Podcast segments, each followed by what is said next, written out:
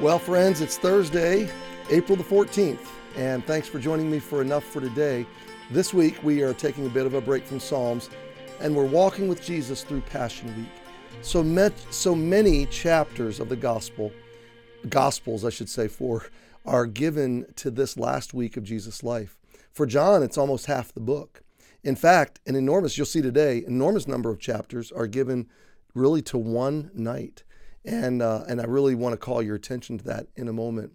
Well, we left off Wednesday with Jesus loving, the leaders plotting, the enemies plotting his death, and Judas betraying. And the disciples denying or ignoring. I should have added that one yesterday. Why? Because Jesus said, You know, in two days, I'm going to be crucified. Now, they didn't want to know that.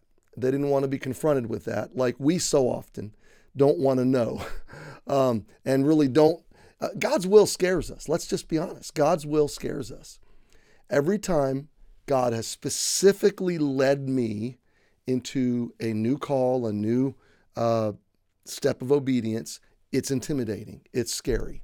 I want to cower away. I want to shrink back. I gravitate towards predictability and safety and security. I gravitate towards my comfort zone. I don't want to know. I don't always want God to do what He appears to be doing because, uh, because it's scary. But He knows He's already won. He's teaching and preparing me for that journey, and that's what I want to show you today. So Wednesday night, we know that He goes back to Bethany, and Thursday morning, um, Matthew 26, verse 17, gives us a little bit of an insight into this he says, um, well, it says, Now the first day of the feast of unleavened bread, the disciples came to Jesus, saying unto him, Where wilt thou that we prepare for thee to eat the Passover? And he said, Go into the city to such a man, and say unto him, The master saith, My time is at hand. I will keep the Passover at thy house with my disciples. The disciples did as Jesus had appointed them, and they made ready the Passover. Now, when even was come, he sat down with the 12. So I'm going to pause there. Matthew continues to go on and talk about Judas's betrayal, uh, but this is what we know to be the Last Supper. Now, let me talk to you for a minute about some of the confusion or the perplexity between why did Jesus eat the Passover on Thursday night while all the other Jews seem to be eating the Passover on Friday night, okay? Friday uh, just before sunset would have been dinner time. Well, there's two explanations, two possible explanations. There's one that I think is conjecture, and the other I think is really biblical. Okay, um, so conjecture is uh, that the Galileans uh, started their day um, at sunrise to sun uh, to to sunrise the next day, and that the Judeans, the, those that lived in Jerusalem, started at at at uh, sundown. Um, I have never put a lot of stock into that particular argument because here's why. When God gave instructions, Exodus, Leviticus, on celebrating the Passover, there were really two times, uh, two parts to the meal, okay? At sundown, at the beginning of Passover. So remember, the day begins at sundown. So in the evening, which is the first part of the day, so this would be Thursday evening, God's people were commanded to have a meal of, of grape juice and unleavened bread. Okay. So no lamb. This is not the big meal. This is the evening before meal. Okay. So it's the it's the meal of unleavened bread. There was no lamb or meat at this meal. So then into the next day, Friday, they would offer their lambs. The lambs would be offered, the blood would be shed, they would then take the meat of that lamb home and with their family they would as the as the at the end of that day as the sabbath was beginning they would have that meal that passover seder meal okay? So the jews that are killing jesus the disciples uh, the ladies that are going to prepare jesus for burial they're all going to have the passover meal or they're supposed to, after Jesus is in the tomb. Uh, this is the pre Passover meal, okay? It's all a part of the same celebration. It's just two times, and it's two different meals. So G- that's why, by the way, there's just bread and grape juice at this particular meal. Okay, so having now the reason I'm giving you that is that you'll hear people say, uh, and not even care to look into it. Well, the Gospels are full of conflicts, full of uh, conflicting accounts. They say that Jesus had the Passover on Thursday night, but everybody's going to eat the Passover on Friday. See, they don't. They don't even. They're not even in sync with themselves. There's errors in them. Well, now you know. Okay, that that's just how Passover was celebrated. But let me talk to you about uh, the day because a lot happens primarily in the evening going into the night. Okay, so the disciples prepare the Passover. And if you want to read uh, the sections of Scripture, Matthew 26, beginning in verse 17, Mark 14, beginning in verse 12, Luke 22, beginning in verse 7, and then John 13. And I want to draw out specifically some comments about John in just a moment.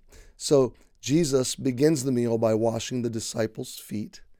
He, he foretells that he will be betrayed um, and they enjoy this Last Supper together. And he teaches them. He teaches Judas leaves to betray him. He teaches them about a new commandment to love one another in Luke 22. Um, he predicts Peter's denial. Okay, he's teaching them about his death, and uh, and Peter denies that this is going to happen. Not so, Lord, I'll defend you even to the death. Um, he then gets up from dinner, um, with, having had this dinner with them, and he said, "I have desire with desire I have desired." And there's a lot of compassion and affection in that phrase. Think about this: Jesus knows he's going to be on the cross within uh, 10 hours or so, 12 hours or so from this time together. And he chooses to have his last moments before his suffering begins in the Garden of Gethsemane, he chooses to have his last moments with his with his best friends, okay, who don't deserve to be his friends. And in these moments, he is loving them personally and intimately and deeply and selflessly and sacrificially. And here's what I want you to know He's teaching them, He is preparing them. He's teaching them about what's going to happen. He's teaching them about what's going to happen to them and how he really is in control of all of it and how they're going to get through it and how he's going to raise and and reconvene and how he's going to give them the comforter the holy spirit. And he's teaching them how to love one another and how to serve one another. And they're catching some of it and they're not catching some of it. They're arguing about you know their place in the kingdom. Listen jesus tells them at supper, he's going to be crucified. Then they get up and they take a walk to the Garden of Gethsemane. And on the walk, he's teaching them about I am the vine, you are the branches. He that abides in me, I shall bear much fruit. He's teaching them about the comforter. And they're arguing in the as they're walking, they're arguing about who gets to sit next to Jesus, who gets the prominence in his kingdom. They don't they're not even connected at all to what's happening. And Jesus knows this, but he still teaches them. He still pours out to them. He still prepares them. And and this is all, and I want you to track this. If you really want today to spend some time alone with the Lord and meditate on some very important chapters of Scripture, begin in John 13, verse 1, and go John 13, 14, 15, 16, 17. 18, all the way to, ch- to verse 12 of chapter 18. 13, 14, 15, 16, 17, and half of 18. You got, you got five and a half chapters that are just a few hours. Just think about this 21 chapters in the Gospel of John, okay? 12 of them, his public, well, one introductory chapter, 11 his basically three years of his public ministry, and then five and a half chapters on one evening, one evening from about 6 p.m.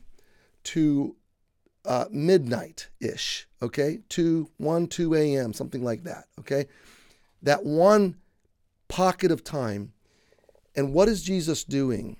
He's teaching them, he's relating to them, he's preparing them, he's praying for them. I want you to think about it. he's about to be crucified. His suffering's about to begin. He's about to be in anguish in the Garden of Gethsemane. So he goes to the upper room. We don't know where that happened. Traditionally, it happened up uh, kind of on the western slope of Mount Zion, just up the hill from the western wall of uh, Temple Mount. A short walk, but we don't know for sure.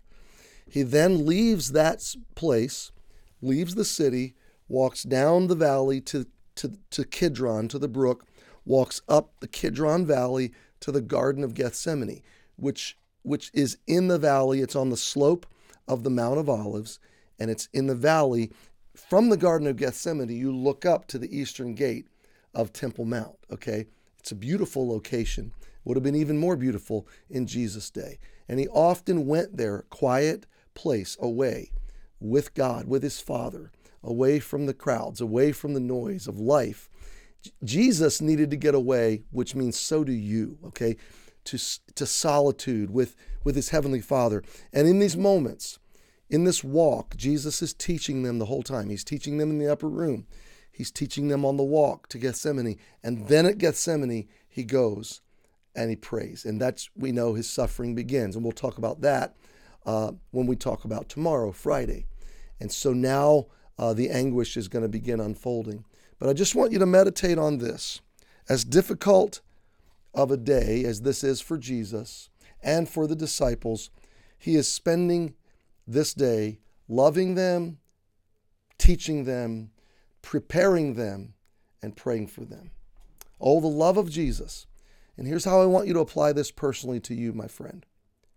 Jesus is a gentle shepherd, and wherever he leads you, he is going to prepare you, he is going to equip you, He's going to teach you, He's going to walk with you through it, and He's going to intercede for you in it.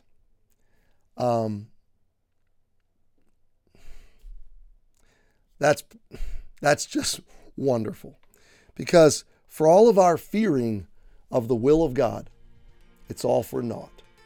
What we need to do is rest in the leading and the arms of our gentle shepherd who's going to teach us and prepare us for wherever He leads us. Hey, happy Thursday, my friend. Think on these things, and I'll see you tomorrow.